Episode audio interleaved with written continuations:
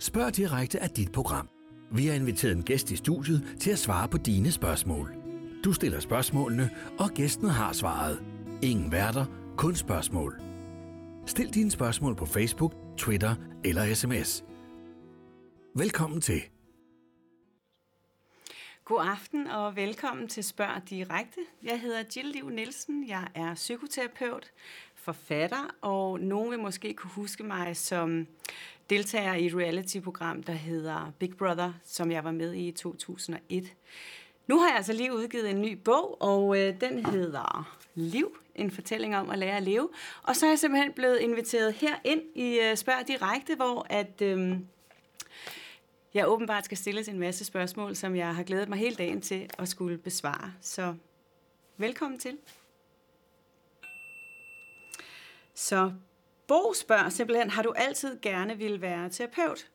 Og øh, det er faktisk sådan, at øh, jeg altid har haft tre forskellige øh, jobønsker. Det ene var, at jeg gerne ville være skuespiller, det andet var, at jeg gerne ville være øh, psykolog eller terapeut, og det tredje var, at jeg gerne ville være politibetjent. Og øh, ja, så endte jeg som øh, psykoterapeut, og det må jeg sige har været den helt, altså det helt rigtige sted at lande. Så øh, ja, det kan man vel egentlig godt sige, at jeg gerne har ville være altid. Emilie, kunne du finde på at lave mere reality-tv? altså, jeg er jo ikke sådan en menneske, der egentlig siger nej til særlig meget. Altså, så jeg tror faktisk, at hvis det rigtige program kom, kunne jeg måske godt finde på at lave mere reality-tv. Men øh, ja, det, og hvad vil så være det rigtige, det ved jeg faktisk ikke. Men ja, måske kunne jeg godt finde på at lave mere reality-tv. I don't know.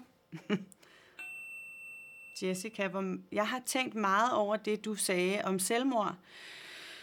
Hvordan mener du, at dine tanker om selvmord gav kontrol over dit liv? Hmm. Ja, altså for ganske nylig har jeg udtalt mig omkring, at øh, jeg som ung havde rigtig mange selvmordstanker, og at de faktisk blev en måde at øh, overleve min hverdag på, og faktisk at tage kontrol over mit eget liv. Og med det mente jeg egentlig, at der er jo mange, som kan være forskrækket omkring det her med, at man har selvmordstanker. Man kan også selv, øh, når man går rundt med selvmordstanker, være nervøs for, om man overhovedet kunne finde på at, at gøre noget ved dem. Altså, og på en eller anden måde, så blev det en måde, hvor jeg kunne styre det, der skete i mit eget liv. Altså, hvis der var noget, der blev for smertefuldt, eller noget, der blev for svært for mig at håndtere, så havde jeg altid det som en udvej. Og på den måde kom jeg til på en eller anden måde selv at bestemme over og blive herre over, om jeg ville fortsætte, eller om jeg ikke ville. Og når jeg sådan ser tilbage på det, så, så ser jeg det egentlig som værende en ret kreativ overlevelsesstrategi, kan man sige, fordi at jeg på den måde havde det sådan lidt, jamen hvis det hele bare bliver for svært, så kan jeg gøre en ende på det, men jeg kan også lige se, om jeg kan gøre noget andet i morgen, eller om der måske sker noget andet i morgen, som gør, at mit liv ændrer sig, som så gør, at jeg har lyst til at blive her. Så på den måde øh, fik jeg kontrol over mit liv. Ja. Bliver du tit genkendt på gaden? Altså, det gør jeg faktisk. det er jo blevet meget, meget mindre. Altså, øh, da jeg kom ud fra Big Brother tilbage i 2001, og, og, og så de efterfølgende fire år frem, fordi jeg lavede meget tv derefter, og deltog igen i 2004, der hoppede folk fysisk op på ryggen af mig. Øhm, det gør de ikke mere, det er jeg glad for, men det er faktisk øh, ofte, at jeg bliver genkendt. Folk er dog mere dæmpet i forhold til, at... Øh, at de ikke råber og skriger, og som sagt ikke hopper op på, på ryggen af mig. Det er mere sådan en, se der er, eller gud hej Jill, eller ej hvor sjovt. Øhm, men ja, det gør jeg faktisk. Utroligt nok.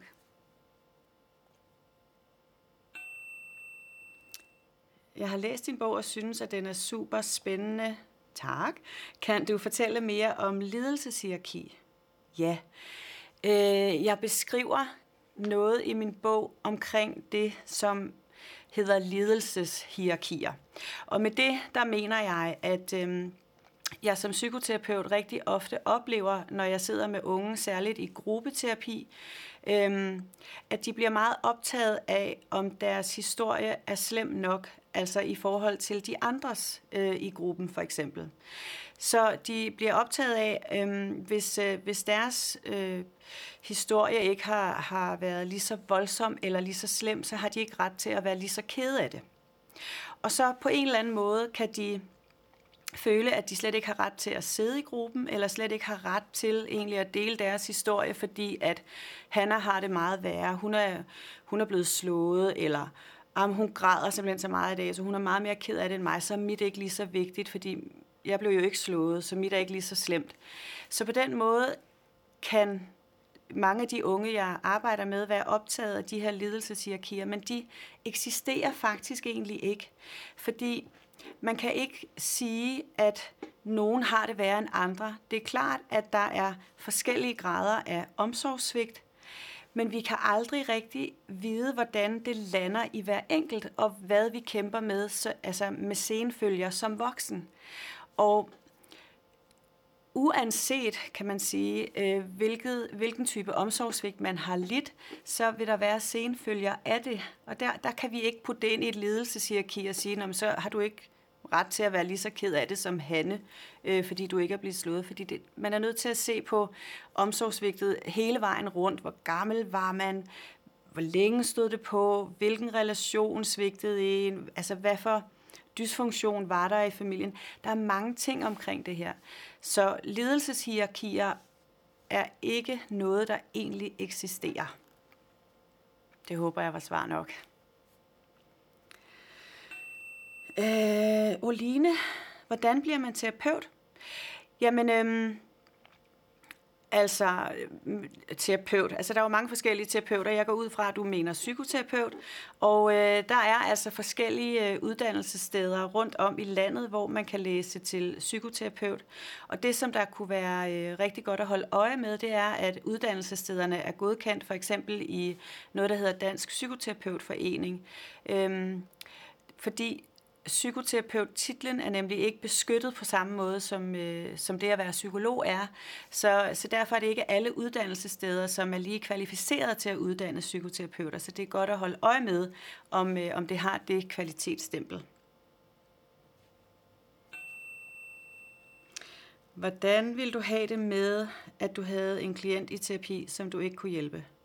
Men det vil jeg have det frygteligt med. Og øh, og det sker jo faktisk af og til, at, øhm, at det måske ikke altid er, at min hjælp er tilstrækkelig. At det kan være, at de kan have brug for noget andet, eller en anden form for terapi, eller en anden form for terapeut, eller øh, en anden form for behandling. Så øh, altså, det gør faktisk altid ondt i mig som terapeut, hvis jeg oplever at have klienter, jeg ikke kan hjælpe, fordi det er jo derfor, jeg er der, og jeg vil jo rigtig gerne hjælpe, men jeg må også erkende, at der er nogle ting, jeg ikke er lige så dygtig til at... Øh, at arbejde med, og der er øh, også nogle, hvor at, øh, det simpelthen bare ikke er, er tilstrækkeligt med min hjælp. Så øh, men det er aldrig rart at have en, som man ikke kan hjælpe helt til dørs. Det vil jeg jo helst kunne hver gang. Hvordan får man taget sig mere sammen til at være social, hvis man altid er ked af det og har oplevet svigt? Ja, hvordan får man taget sig mere sammen til at være social? Så bliver jeg sådan lidt berørt over bare den måde, at spørgsmålet bliver stillet på, fordi så må du tage dig sammen. og det kan man jo ikke bare på den måde tage sig sammen. Øhm, hvis man har et ønske om at være mere social, og man oplever, at man er rigtig ked af det og har oplevet svigt, så kunne det jo i hvert fald være rigtig godt måske at få få talt lidt med nogen om, hvorfor det er, man er så ked af det, og hvad det er for nogle svigt, man har oplevet. Og hvad er så egentlig ens ønske om at være mere social? Altså, hvordan altså, hvordan skal det vise sig? Er det i forhold til at finde flere venner, eller er det i forhold til at komme mere ud generelt? Eller altså, hvad vil det egentlig sige at være mere social for dig? Altså, det, øhm, det er jo ikke bare noget, man sådan kan tage sig sammen til. Altså, det lyder som om, at hvis du for eksempel er rigtig ked af det og har oplevet svigt, at du i første omgang har brug for at fortælle lidt om det. Så ja, jeg håber, det var svar. Christina spørger, hvordan overtaler jeg min kæreste til at prøve parterapi? Ja, hvordan overtaler man sin kæreste til parterapi? Altså, det ved jeg ikke, om du kan. for at være helt ærlig. Men øh, jeg synes jo i hvert fald, at man kan øh, gøre det, at man kan udtrykke sit eget ønske om, hvor vigtigt det kunne være for en at, øh, at komme i parterapi. Og jeg synes jo, at ordet invitere er lidt øh, bedre end at overtale. Så altså, man, man kan jo i hvert fald prøve måske at sige til sin partner, at øh, jeg kunne rigtig godt tænke mig det her parterapi, og, og, og, og jeg kunne rigtig godt have lyst til at invitere dig med bare en enkelt gang, altså så kan vi jo se, hvad det er. Og hvis det så ikke fungerer, altså så må vi gøre noget andet. Men... Øh, men i hvert fald det der med at sætte ord på, hvorfor er det vigtigt for dig, hvad er det, du oplever, hvad er det, du tænker, I kunne få ud af at gå i parterapi, og, øh, og hvad vil det egentlig betyde for dig? Øhm, det kan også være, at, øh, at du måske har en partner, som siger, at øh, alle de problemer, vi har, dem skal vi kunne løse selv. Altså, det har vi ikke brug for hjælp til. Og der kan det måske være meget fint, at du også kan sætte lidt ord på, hvad det er præcis, du tænker, I har brug for hjælp til. Fordi det kan være, at han måske ikke er klar over, hvad det er, du sidder med. Øhm, men det kan også være, at han ikke har tænkt på samme måde i forhold til, at, øh, at man, hvordan man skal løse det. Så jeg vil udtrykke dit behov egentlig, og dit ønske i forhold til at øh, invitere ham med på den måde. Så held og lykke med det. Hvad er din vildeste fanoplevelse? Min vildeste fanoplevelse? Wow, wow, wow, wow, wow. Nu skal jeg lige tilbage i arkiverne. Fordi altså, jeg, altså det, øh, det ved jeg faktisk ikke. Altså jeg kan huske, at jeg synes, at det var ret overdrevet, når folk græd, når de så mig. Og det var ikke fordi, at de var kede af at se mig, eller synes at, at jeg var farlig. Altså, at de simpelthen øh, var så, øh, så øh, glade og, øh, og øh, og ville, altså for at se mig, altså det der med at, at blive hoppet op på ryggen af, og folk har de der fysiske reaktioner, altså hvor de rent faktisk græder og skriger, altså det synes jeg egentlig var, øh, var ret vildt. Men jeg har haft mange sådan søde oplevelser med, at folk har stået og sunget nede for min altan, eller lagt gaver ude for min hoveddør, og det er jo altså på alle måder øh, vilde fanoplevelser. Altså jeg har haft utrolig mange, men jeg kan ikke sådan lige nu på, på siddende rød stol her, øhm, lige komme i tanke om, hvad den vildeste var. Altså,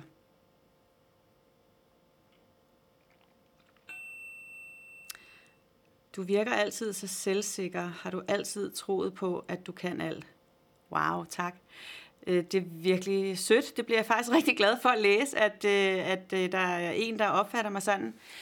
Øh, nej, jeg har faktisk øh, i rigtig, rigtig mange år haft en overbevisning om, at jeg ingenting kunne og at, øh, at jeg sikkert ikke kunne lykkes med noget, og at folk heller ikke synes, at jeg var særlig interessant, eller hvorfor skulle folk også øh, lytte på mig, og hvordan skulle jeg nogensinde kunne lykkes med noget af det, jeg egentlig gerne ville. Så det er, øh, jeg bliver faktisk rigtig glad, når jeg læser det her spørgsmål.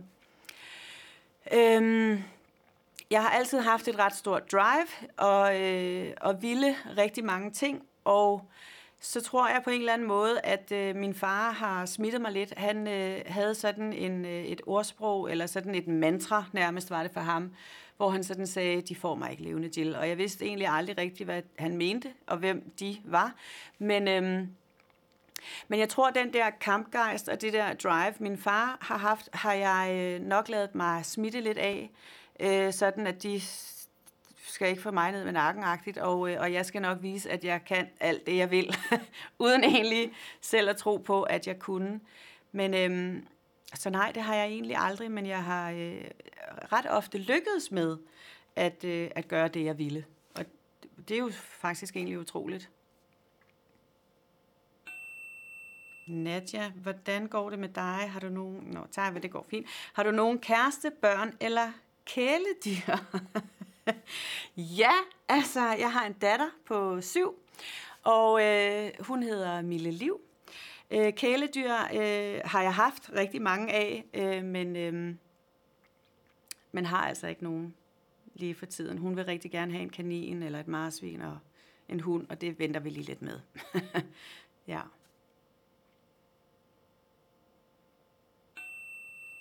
Rasmus, er du nogensinde blevet stalket? Altså, jeg har ikke opdaget det. Øhm, Jeg har haft øh, nogen, som sådan har, har, øh, har fulgt mig og har, har ringet lidt ofte og skrevet mange breve og mails og sådan noget. Men jeg har ikke en oplevelse af, at øh, nogensinde at være blevet stalket. Så øh, heldigvis da.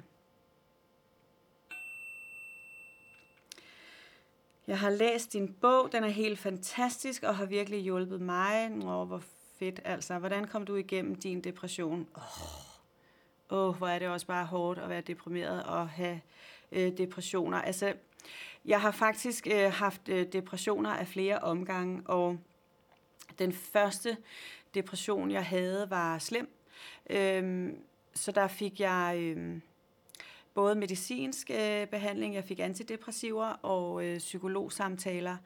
Og, øh, og det gjorde jeg faktisk også igennem den anden, og den tredje klarede jeg mig igennem øh, øh blot med, med, med terapeutisk hjælp, altså psykologsamtaler. Men, men det har været et mix altså, øh, i de to første med både antidepressiv medicin og så øh, øh, terapi. Og der er altså rigtig meget terapi, terapi, terapi. Og det, som der også har været vigtigt for mig, øh, det var, at øh, jeg var så heldig og privilegeret at have et netværk, som blev ved med at opsøge mig. Fordi det, der jo ofte sker, når man er deprimeret, det er, at man har lyst til at isolere sig.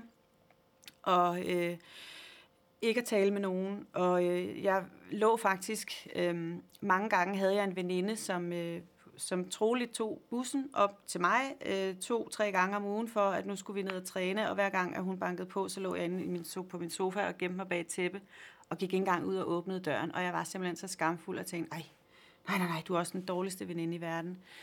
Øh, men jeg havde faktisk øh, et netværk, som blev ved med at opsøge mig og besøge mig, og og simpelthen kræve at være sammen med mig, og det, det hjalp mig også rigtig meget, at, øh, at mine venner og familie var der for mig på den måde. Altså det, øh, det var vigtigt, men det var også virkelig vigtigt at gå i terapi, altså at finde ud af, hvad er det, der er årsag til, at jeg har det så skidt, som jeg har det, og hvordan kan jeg, hvad kan jeg selv gøre for også at få det bedre. Hanna, du er meget åben omkring mange ting i dit liv. Har du på noget tidspunkt fortrudt, at du har åbnet så meget op? På. det er... Øh, hmm, øh, nej, jeg har ikke fortrudt, at jeg har åbnet så meget op, som jeg har. Jeg har været ked af, at nogle af de ting, jeg har fortalt, øh, som har været øh, meget øh, private og meget sårbare, er blevet misforstået eller er blevet behandlet i øh, pressen eller i medierne på en måde, der ikke har været god eller har været uhensigtsmæssig. Det har jeg været ked af. Men rent faktisk øh, øh, har jeg aldrig fortrudt, at jeg har åbnet så meget op, fordi jeg også ofte har mødt mange øh, på gaden, som har fortalt, hvor stor betydning det faktisk har haft for dem, og at det har gjort en stor forskel, at jeg har turde åbne op omkring ting, der har været så private. Og det er blandt andet også øh, en stor del af grunden til, at jeg har valgt at skrive den bog, jeg har, øh, som jo er min egen historie, og hvor jeg absolut ikke øh, øh, lægger fingre imellem der. Altså der fortæller jeg helt åbent og ærligt øh, omkring øh, min opvækst og de ting, der har været der. Og det gør jeg simpelthen, fordi at øh, der sidder nogen derude, der har brug for, at nogen tør tale højt om tabubelagte emner. Så øh, nej, jeg har aldrig øh, fortrudt, at jeg har åbnet så meget op. Tværtimod faktisk. Camilla, hvor går man egentlig hen, hvis man synes, ens mor og far drikker så meget, at det fylder hele deres liv? Altså, Camilla, man kan jo øh, gå mange steder hen, men et rigtig godt sted at gå hen er øh, Tuba. Jeg arbejder i en organisation, øh, der hedder Tuba, som er terapi og rådgivning til øh, unge, øh, som er øh, børn af alkoholikere. Og øh, det er altså et gratis tilbud, hvor man kan henvende sig. Øh, Målgruppen er fra 14 til 35, så øh, hvis du har en oplevelse af, at din mor og far drikker så meget, at det fylder hele deres liv, og til sydenladende også dit, så vil jeg anbefale dig at øh, tage kontakt til Tuba. Det er øh, rigtig kvalificeret hjælp, du kan få der. Det er gratis, i øvrigt, hvis jeg ikke fik sagt det. Øh, Carsten, du skriver, at du selv har drukket for meget. Jeg har læst, at kun 10% forbliver ædru, efter at de er blevet clean. Hvordan gør du? Øh, ja, Carsten, du har også læst min bog, kan jeg høre, i, øh, eller kan jeg læse mig til her. Det er fuldstændig rigtigt, at i starten af 20'erne, der, øh, og i løbet af min første depression, øh, der kom jeg faktisk til at drikke for meget, og faktisk så meget i et omfang, at jeg øh, selv faktisk vil kalde det for et misbrug. Og heldigvis øh, fik jeg stoppet det i tide, og øhm, kan man sige, fik det bearbejdet, øhm, så 10 procent forbliver ædru. Altså, jeg er nået dertil, kan man sige, hvor at jeg kan godt drikke et glas rødvin eller gå i byen en aften, øh, uden at, øh, at jeg har et problem med det. Øh, så 10 procent forbliver ædru efter de... Altså, jeg er ikke i den kategori, kan man sige, fordi jeg var aldrig så misbrugende, at jeg var nået dertil, hvor jeg blev alkoholafhængig.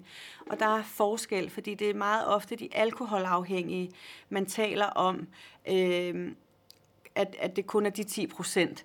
Så, så, øh, så jeg er ikke i den kategori. Jeg var ikke så massivt, kan man sige, angrebet, eller jeg var ikke så massivt misbrugende, at, øh, at det på den måde blev et problem for mig. Så i dag er jeg, kan man sige, jo en af de heldige, der kan have et helt almindeligt øh, forhold til alkohol, faktisk.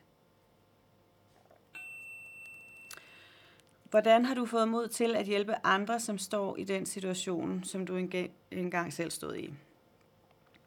Øh, jeg ved faktisk ikke, om det handler om mod for mig. Altså, jeg har, øh, jeg har vidst lige siden jeg var ung, at jeg vil gøre en forskel for nogle andre. Og om det så skulle være at formidle noget på en scene, eller om jeg skulle fange folk og putte dem i spjældet, eller om jeg så skulle sidde, som jeg gør i dag, og hjælpe øh, mennesker med at få det bedre igennem terapi. Altså det er egentlig ikke et mod. Det handler bare om, at det er øh, noget, jeg altid har mærket, at jeg har haft lyst til at hjælpe andre. Og så giver det bare helt vildt meget mening for mig netop at sidde i øh, den situation, hvor at jeg kan hjælpe folk med det, som jeg selv har stået i, fordi jeg ved, hvordan det er. Altså, jeg kender den smerte. Jeg har også arbejdet som alkoholbehandler, og, øh, og kunne mærke, at den målgruppe øh, var... Øh, jo også en sårbar målgruppe, og jeg har enormt stor omsorg for den målgruppe. Altså det, der var min far jo i den kategori. Men jeg kunne bare mærke i mit hjerte, at jeg hørte til et andet sted, og øhm, at jeg skal hjælpe dem, som er i en situation, de ikke selv kan vælge. Altså børn kan ikke selv vælge, om, øh, om de vil være i deres familier eller ej. Så, så det er der, mit hjerte er. Altså, øhm, så det, det er sådan set bare det, sådan, det er inde i mig, så det er ikke så meget mod. Det er bare sådan, det er. Hvordan finder man ud af, hvilken type terapi man skal have? Ja, det er da egentlig et rigtig godt spørgsmål. Øh, hvordan finder man ud af, hvilken type terapi man skal have? Det ved jeg faktisk ikke. Altså, øh, jeg tror aldrig rigtigt, jeg har tænkt over, altså jeg tænker meget, terapi handler om, øh, hvordan du oplever at være i det terapeutiske rum med den terapeut, du er sammen med. Og hvis du kan mærke, at øh, den at kemien ikke er der, eller den måde, terapeuten arbejder på, ikke er god for dig, øh, så skal du finde en anden terapeut. Der er jo selvfølgelig nogen, som kan være optaget af selve retning, og nogen kan synes, at den kognitive øh, referenceramme øh, er bedre end andre, og nogen synes, den psykodynamiske er bedre, og nogen synes, den eksistentialistiske, eller, men, men jeg ved faktisk ikke, hvordan jeg skal kunne svare på, hvordan man finder ud af, hvilken terapi man skal have. Øhm, der er der nok lidt svar skyldig der, I'm sorry. Altså, jeg, øhm, jeg vil nok undersøge, hvad er det problem, jeg har, og hvis du så skal google dig frem til det, så vil jeg kigge på, hvilke terapeuter arbejder med det her emne, og så vil jeg læse lidt om terapeuten, altså hvor de er uddannet, øhm, og er det noget, der giver mening for mig, mere end jeg vil være optaget af selve typen som sådan, egentlig. Ja. Søren, hvad var årsagen til dit misbrug, og hvornår opdagede du, at du havde et misbrug? Ja, årsagen til mit misbrug. Altså, øh, jeg har jo øh, haft en opvækst, der har været præget af øh, misbrug, ved det, at min far har drukket altid. Og øh, det har haft nogle konsekvenser, som jo så gjorde, at jeg som voksen kæmpede med en masse senfølger der. Og jeg tror, at grunden til, at jeg sådan fik et misbrug, var, da jeg øh, oplevede at have min første depression. Øh, fandt en måde, hvorpå jeg kunne finde ud af at være mig selv, øh, når jeg brugte alkohol til at løfte mit humør. Fordi øh, jeg var så deprimeret og, øh, og, øh, og så dybt depressiv, at jeg øh, faktisk lå i sengen fra mandag til fredag og dårligt kunne komme ud. Altså, øh, jeg kunne ikke gå i bad, jeg kunne ikke børste tænder, jeg øh, kunne ikke sove, men jeg kunne heller ikke øh, være vågen og holde det ud. Jeg kunne ikke øh, overskue noget som helst. Jeg kunne simpelthen ikke være til. Jeg var blevet sådan et... Øh, en skygge af mig selv. Jeg kunne ikke kende mig selv i spejlet. Og så opdagede jeg, at øh, når jeg gik i byen og drak alkohol, så fik jeg adgang til øh, den person, jeg var før. Altså den her øh, lette, glade, øh, udadvendte øh, person. Øhm, så på en måde, så blev alkohol en måde at vende tilbage til den person, jeg var. Øh, og det medførte jo så desværre, at, øh, at det blev den måde, jeg øh, kæmpede mig igennem på. Altså, så, så det var jo en del af årsagen til mit misbrug, men der har jo været mange faktorer i spil, kan man sige, i forhold til den opvækst, jeg har haft osv. Og det gik egentlig op for mig, at jeg havde et misbrug, da jeg for det første fandt ud af, at jeg begyndte at ændre karakter. Jeg blev ikke særlig rar at være sammen med, når jeg var fuld, øh, fordi pludselig kunne jeg blive enormt øh, øh, perfid og øh, nedværdigende øh, over for øh, mine øh, venner eller øh, veninder, hvis de ville tidligere hjem fra byen. Jeg havde jo ingen grænse. Øh, jeg havde ingen stopklods. Jeg kunne fortsætte, når jeg først kom i gang, kunne jeg bare blive ved og ved og ved og ved og ved. Øh, så når andre ville hjem, så blev jeg øh, virkelig nederen at være sammen med på alle mulige måder. Så jeg begyndte at skifte karakter. Øh, det var et af tegnene.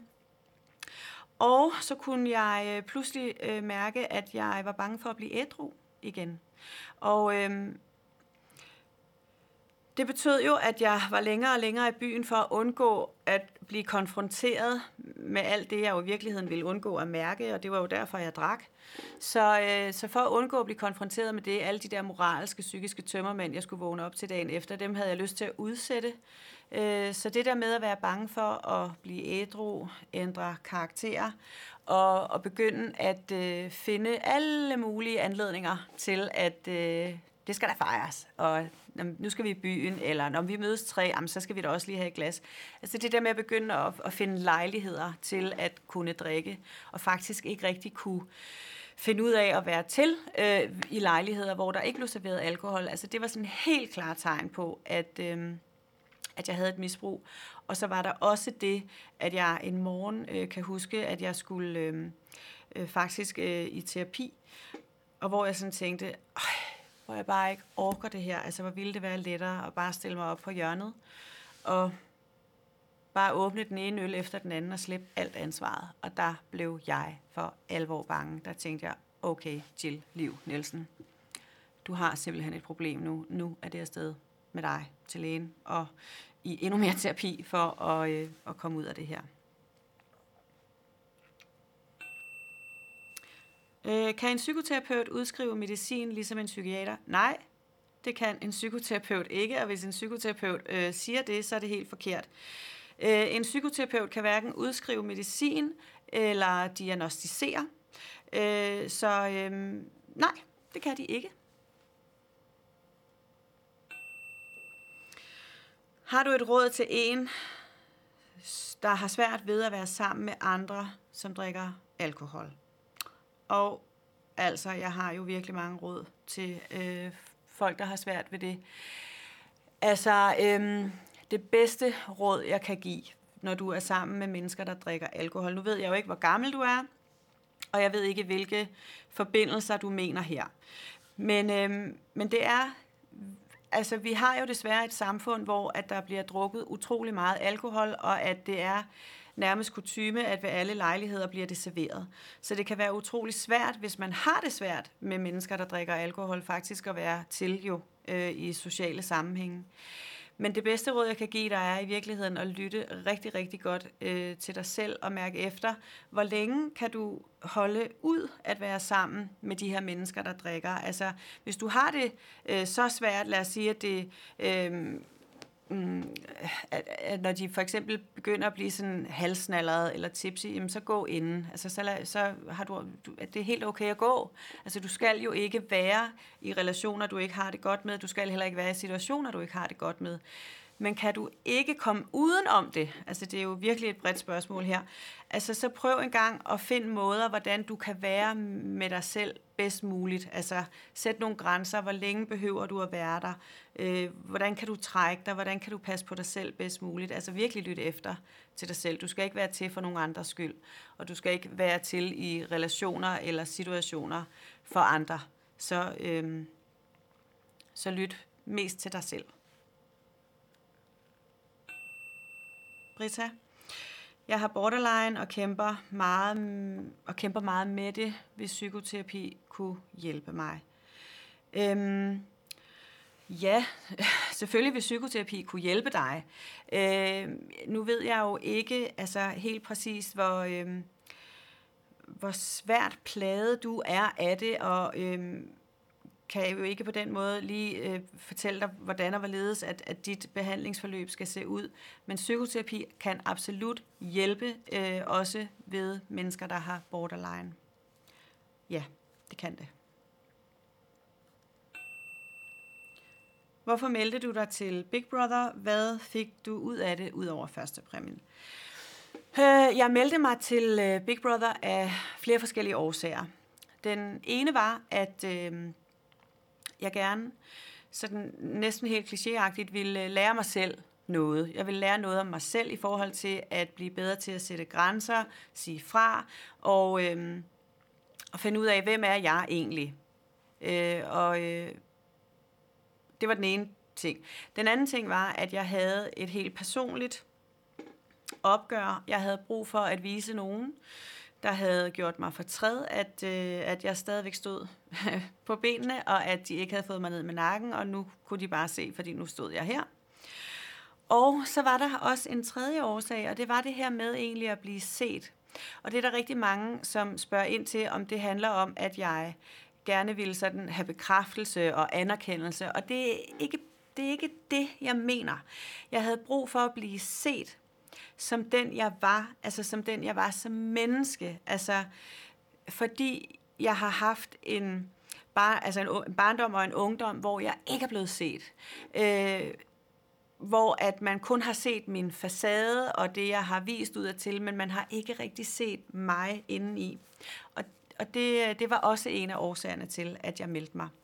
Og det, som jeg så fik ud, altså, ud af at være med i Big Brother, ud over en rigtig flot første præmie, var en masse læring om, øh, det her med, at vi er forskellige, altså at bo sammen med øh, 13 andre mennesker på meget lidt øh, plads, øh, det lærer man absolut noget af.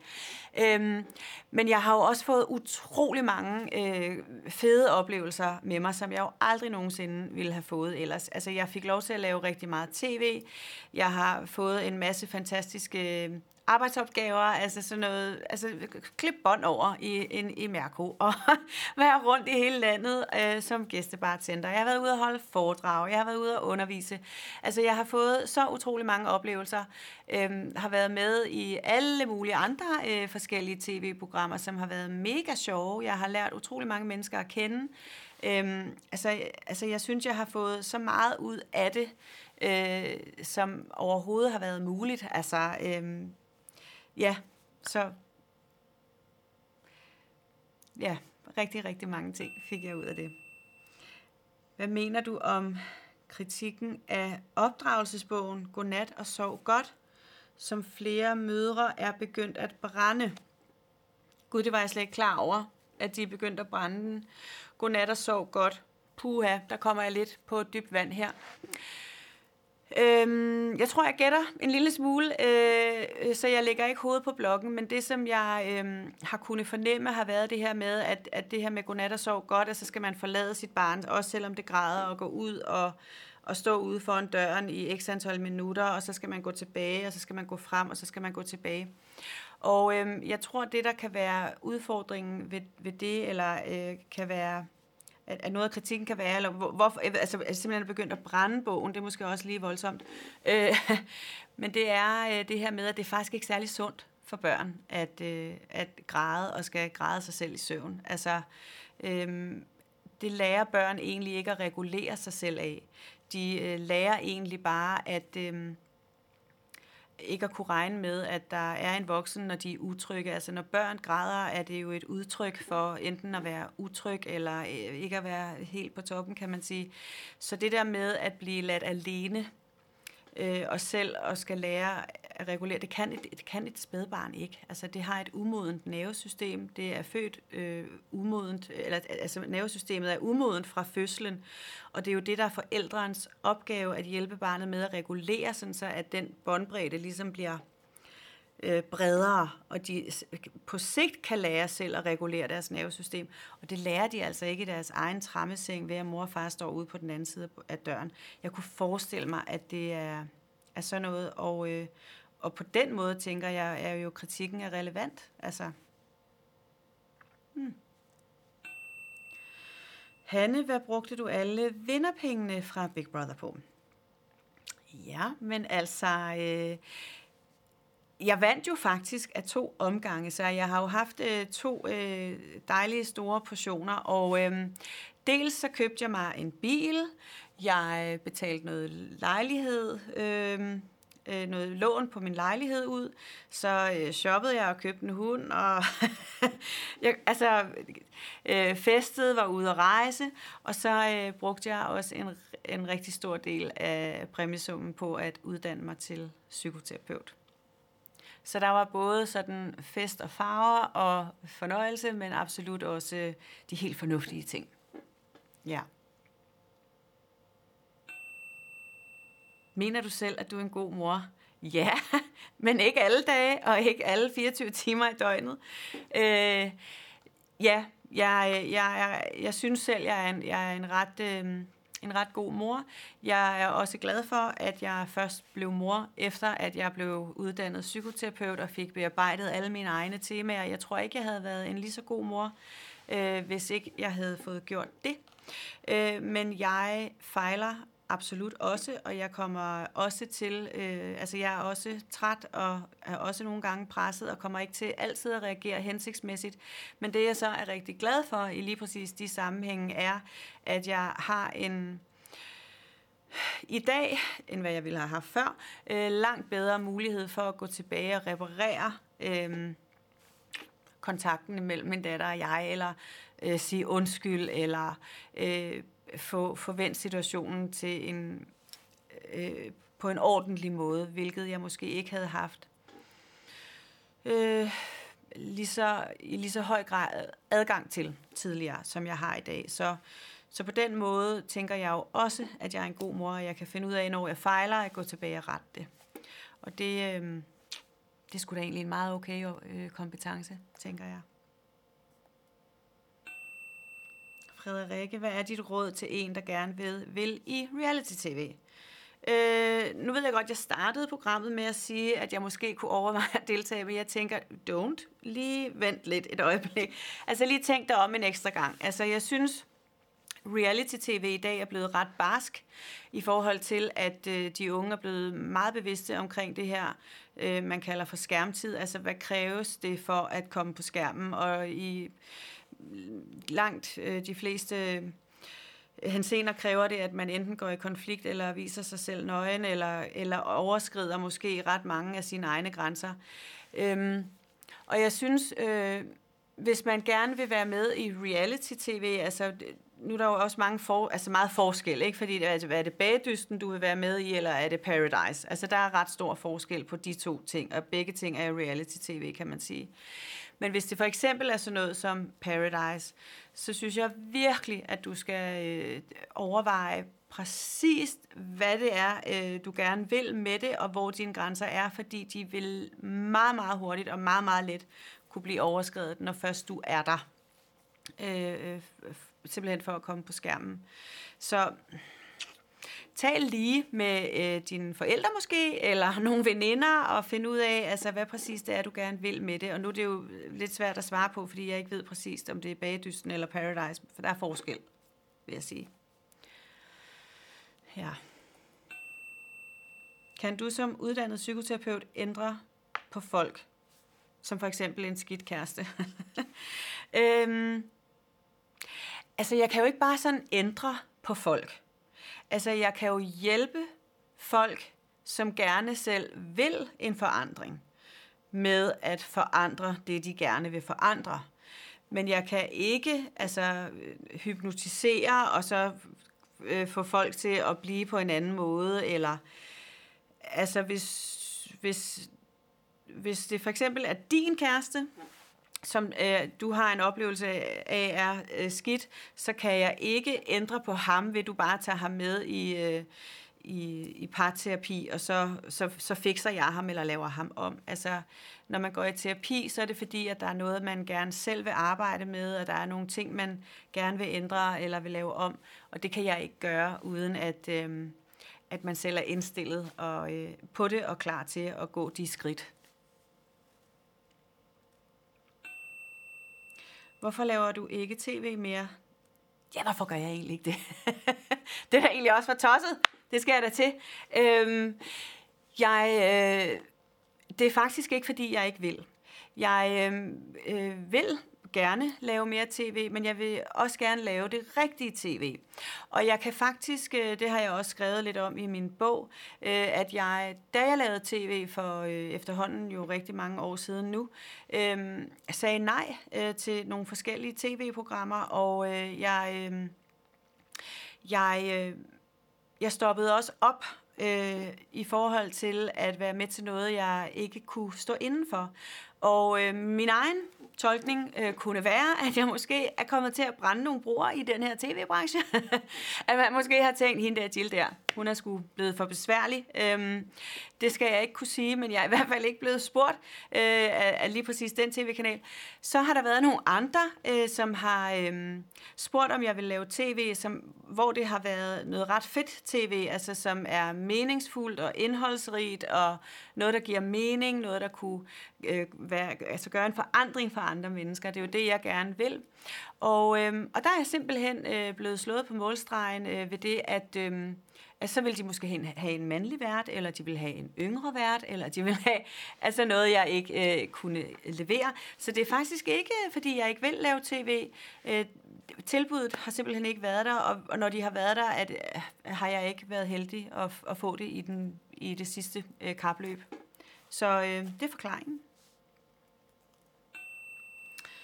Firat, på hvilken måde mener du, at reality-genren har udviklet sig siden din tid? Ja, men altså, jeg synes jo, at øh, reality-genren øhm, har udviklet sig i en lidt kedelig retning, og, og nu taler jeg om det her med Paradise, Robinson, Big Brother, altså, altså den her reality-genre. Jeg forholder mig ikke til bagdysten og, og strikkedysten og hvad det ellers hedder. Men min oplevelse er, at der bliver krævet mere og mere af deltagerne i forhold til egentlig at være villige til at bryde deres egne grænser. Og jeg synes, at reality-deltagerne i dag er så unge, at øhm, jeg synes, det man byder dem i forhold til at forvente, at de ved, hvad de går ind til, og skulle være i stand til at kunne øhm, forholde sig de konsekvenser, det kan have at deltage i et reality show. Altså det, det synes jeg ikke er i orden. Altså jeg synes faktisk, at der bliver drevet lidt rov på de unge i reality-genren i dag, og jeg bliver ked af at se, hvor mange unge, der rent faktisk overskrider deres egne grænser, både øh, sådan helt personligt i forhold til indre værdier, men også seksuelle grænser, og, øh, og på den måde synes jeg, at, øh, at det har udviklet sig i en ret ærgerlig retning. Altså jeg ville ikke selv i dag lade min datter øh, deltage i Paradise, eller, øh, eller sådan noget. Altså det, det ville jeg simpelthen ikke synes var, ville være ordentligt for hende. Øh, og det er absolut ikke, fordi jeg ikke ville ønske øh, eller unde hende en rigtig god oplevelse, men jeg synes, at de bliver udstillet lidt for hårdt, og de bliver kørt lidt for barskt i forhold til, hvad, hvad, hvad de skal levere af, eller udlevere, vil jeg måske hellere sige. Så lidt downhill reality-genren, synes jeg.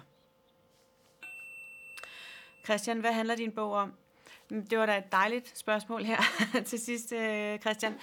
Min øh, bog tager faktisk udgangspunkt i min egen historie øh, med en far, som øh, har drukket sig selv ihjel.